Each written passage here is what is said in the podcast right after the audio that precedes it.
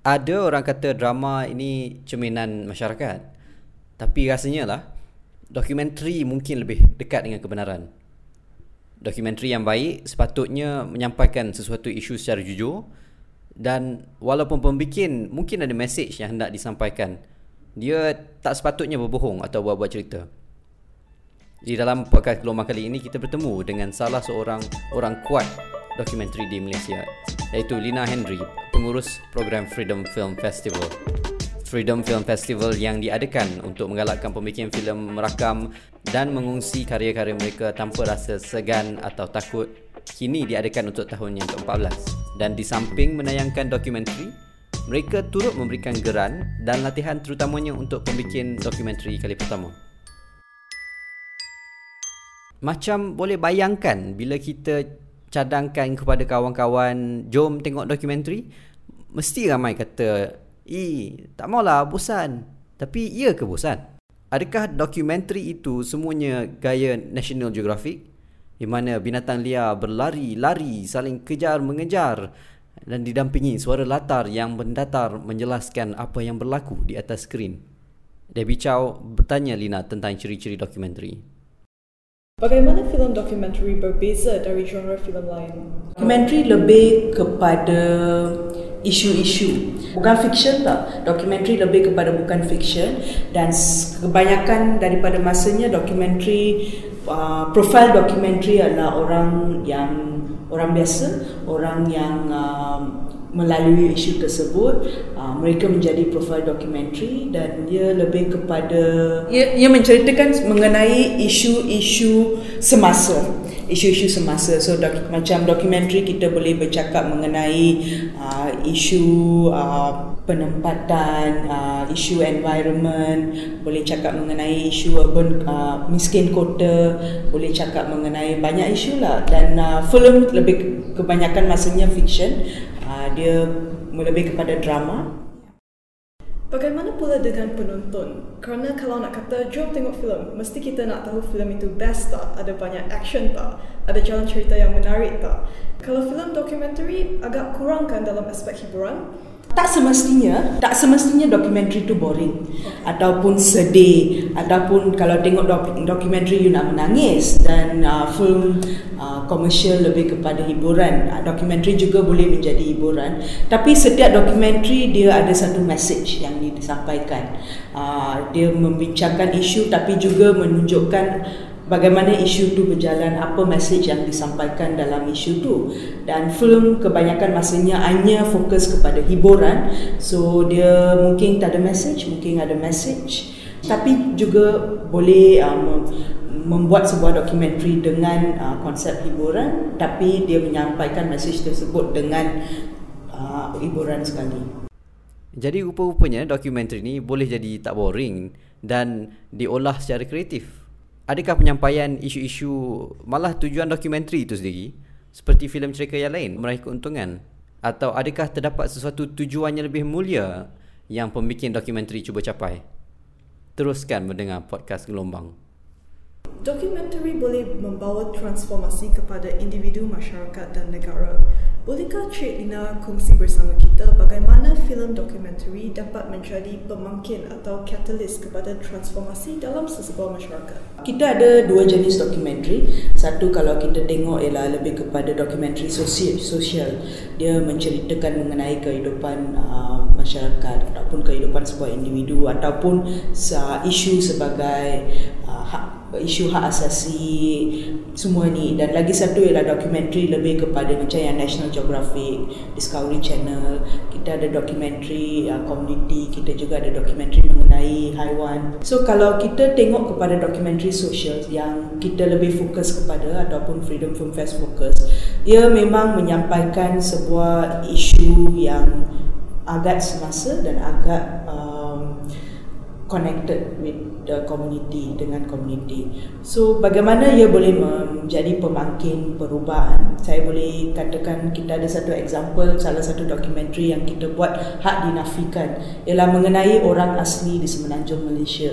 Apa yang unik tentang dokumentari ini ialah pembikin dokumentari ni ialah orang asli juga Syafi dan dia tidak pernah pegang kamera sebelum ni. Dia bukan filmmaker dia tak pernah ambil film fiction ke non fiction ke dokumentari ke atau dia tak pernah terlibat dalam industri ni. Tapi dia expert dalam isu tu. Dia expert dalam isu tu dia emosi tentang isu tu dia juga terlibat secara terus dalam memperjuangkan hak asasi orang asli. Dan bila dia membuat isu-isu ni dia ingin membuat sebuah documentary film untuk menjadikan sebuah alat untuk penyebaran informasi mengenai isu mereka dan dia dengan sokongan Freedom Film Fest dapat membuat dokumentari. Selepas itu, komuniti-komuniti orang asli yang melihat dokumentari itu menjadi uh, lebih uh, aware tentang isu-isu dan dia juga boleh dapat tahu isu-isu yang berlaku di kampung-kampung lain dan itu telah menyebabkan banyak uh, film-film kecil atau dokumentari kecil mengenai isu setiap kampung didokumentasikan. Dokumentari basically ialah mendokumentasi sesuatu yang berlaku dekat sesuatu komuniti. Dan mereka boleh menyebarkan maklumat melalui film dengan lebih berkesan. Sebab daripada saya bercakap satu jam memberi syaraan mengenai satu isu kalau you letak dokumentari atau film untuk 15 minit mengenai isu tu orang lebih faham. Dan lebih uh, mendapat pengetahuan dan ini telah menjadikan uh, Syafi juga membuka sebuah YouTube page dan dia tengah mendokumentasikan cerita-cerita daripada semua kampung-kampung dan masuk so itu boleh menyebabkan penyebaran maklumat dan juga uh, help to kind of uh, penduduk mengambil uh, action mengenai isu tersebut. Tahukah anda yang banyak lagi bahan bacaan, tontonan, dengaran yang menarik yang anda boleh lihat di laman web Gelombang? Betul, semua ini ada di gelombang.wordpress.com. Anda juga boleh ikut Gelombang menerusi saluran-saluran media sosial kami di Facebook, Twitter dan juga YouTube. Maklumat lanjut di dalam butiran episod podcast Gelombang ini. Kita kembali ke podcast Gelombang bersama Lina Henry dari Freedom Film Festival sudah pasti ada pihak yang tidak akan senang apabila sesetengah isu dibawa ke khalayak ramai. Lebih-lebih lagi di Malaysia ni lah, di mana terdapat pelbagai undang-undang yang merupakan risiko untuk pembikin dan penyiar dokumentari. Lina sendiri pernah dihadapkan ke mahkamah atas tujuan menyiarkan dokumentari No Fire Zone tanpa kebenaran pada tahun 2013. Debbie meminta Lina kongsi pengalamannya itu. Jadi film dokumentari secara amnya meliputi isu-isu sosial uh, dan hak asasi dan saya rasa tidak dapat elak dari menyentuh isu-isu yang sensitif. Uh, mungkin tidak dan ini mungkin tidak boleh diterima oleh semua orang kan. So akibatnya pembikin filem mungkin dikenakan tindakan oleh pihak-pihak tertentu. Setahu saya, Cik Lina adalah aktivis pertama di Malaysia untuk dibawa ke mahkamah atas sebab menayangkan sebuah filem dokumentari. Boleh Cik Lina kongsi serba sedikit tentang pengalaman Cik Lina dibawa ke mahkamah? Okay, sebelum saya berkongsi mengenai itu, saya nak sentuh pasal bagaimana film dokumentari mungkin sensitif. Tapi apa itu sensitif sebenarnya? Sebab kita bercakap mengenai isu-isu semasa dan apa yang sensitif untuk setengah orang bukan sensitif untuk orang lain.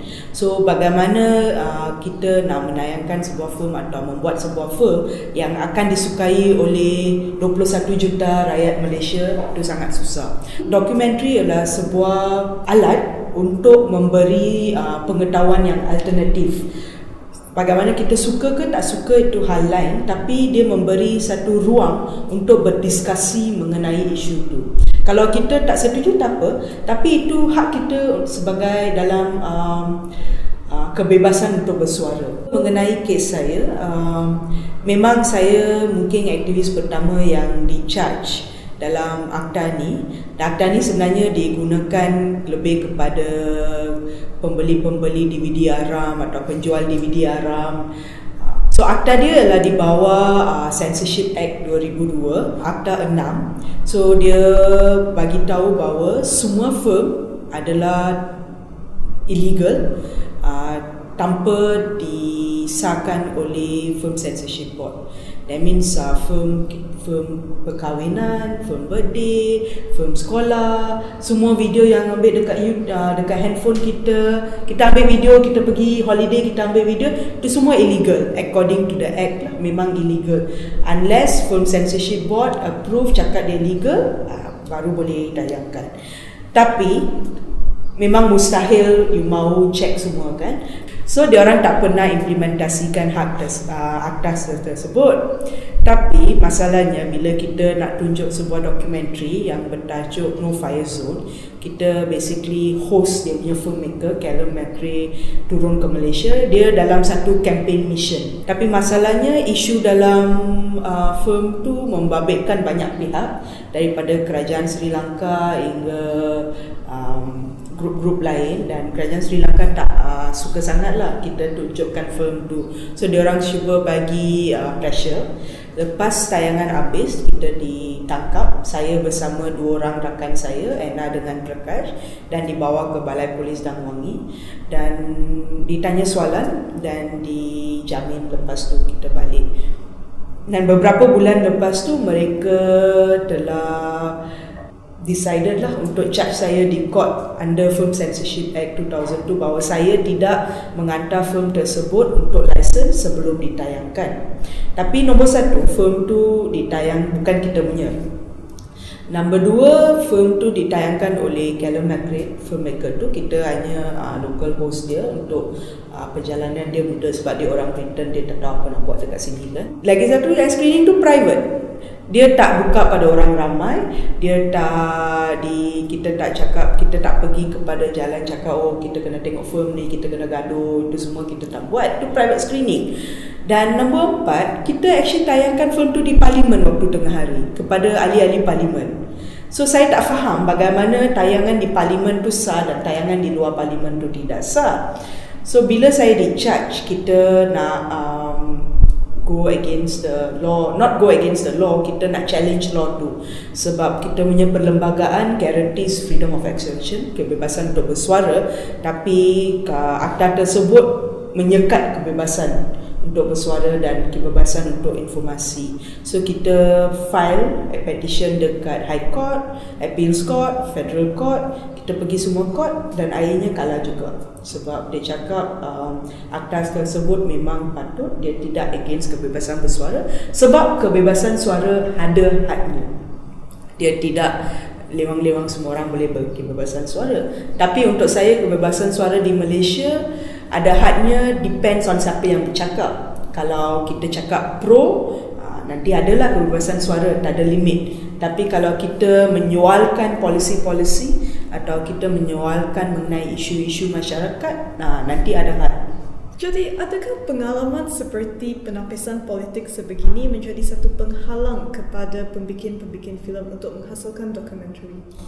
Ya, saya rasa memang ia menjadi penghalang. Sebab kalau kita ada banyak penghalang macam ni ataupun kita ada undang-undang yang menyekat kebebasan bersuara, ia adalah sangat susah untuk pembikin-pembikin film dokumentari untuk mempertengahkan sesebuah isu. Isu tu disetujui atau tidak disetujui itu lain cerita. Tapi untuk berdiskusi mengenai isu tu memang susah lah sebab memang susah nak buat dokumentari tersebut. Kita tidak boleh buat tayangan private, tayangan public lagi lah susah nanti kan. So bagaimana kita mau uh, memperluaskan minda orang ataupun pemikiran orang mengenai isu-isu yang mungkin dia tak pernah dengar. Dokumentari adalah sebuah alat yang membawa isu-isu ini keluar. So dalam Freedom Film Fest kalau kita tengok, kita ada banyak dokumentari yang mempersoalkan isu-isu atau mempertengahkan isu-isu yang tidak pernah didengar. Salah satu ialah 10 tahun sebelum sebelum merdeka uh, mengenai Fahmi Reza yang bercakap mengenai sebuah perlembagaan masyarakat yang dibentuk sebelum perlembagaan yang kita ada sekarang. Bercakap, bercakap mengenai sejarah yang tidak dipelajari di mana-mana textbook sejarah sekarang. Lepas tu kita ada lagi satu film dokumentari dari Sabah, Silent Riot mengenai sebuah rusuhan di Sabah selepas uh, state election yang tak banyak orang tahu. Dan film dokumentari tu membawa keluar isu itu dan kita juga ada satu dokumentari mengenai orang Seletar di Johor atau orang asli laut uh, yang diambil dipanggil Lord Umar Am. Dokumentari adalah salah satu alat yang penting untuk mempertengahkan isu ini dan berdiskusi mengenainya. Dan ada uh, dokumen apa yang dokumentari buat? Dia nombor satu bagi informasi, nombor dua dia membuka minda orang lepas tu dia juga mungkin uh, empower the person untuk ambil action. Bukan kita tengok dokumentari straight away kita turun padang mau ambil action. Bukan macam tu. Tapi dia mengambil proses tapi dia mem, first dia buat ialah membuka minda atau mem, mem, uh, start the discussion on the issue. Itu sahaja di dalam podcast gelombang kali ini. Jadi macam mana? Dah semangat nak buat dokumentari sendiri? Bagi tahu idea anda kepada twitter.com slash gelombang. Kita ucapkan terima kasih kepada Lina Henry kerana sudi meluangkan masa untuk kongsi pendapat dan pengalamannya tentang dokumentari di dalam negara. Jika anda mahu mendapatkan maklumat lanjut tentang dokumentari-dokumentari yang telah disebut dan juga tentang Freedom Film Festival, anda boleh lawat laman mereka di www.freedomfilmfestival.org.my. Terima kasih juga kita ucapkan buat Debbie dan Badrul yang telah merakam episod podcast ini. Anda boleh membaca lebih lanjut tentang dokumentari dan lain-lain topik yang menarik di laman gelombang di gelombang.wordpress.com. Sekian sahaja dari saya Lutfi Hakim. Sehingga kita bertemu lagi. Assalamualaikum.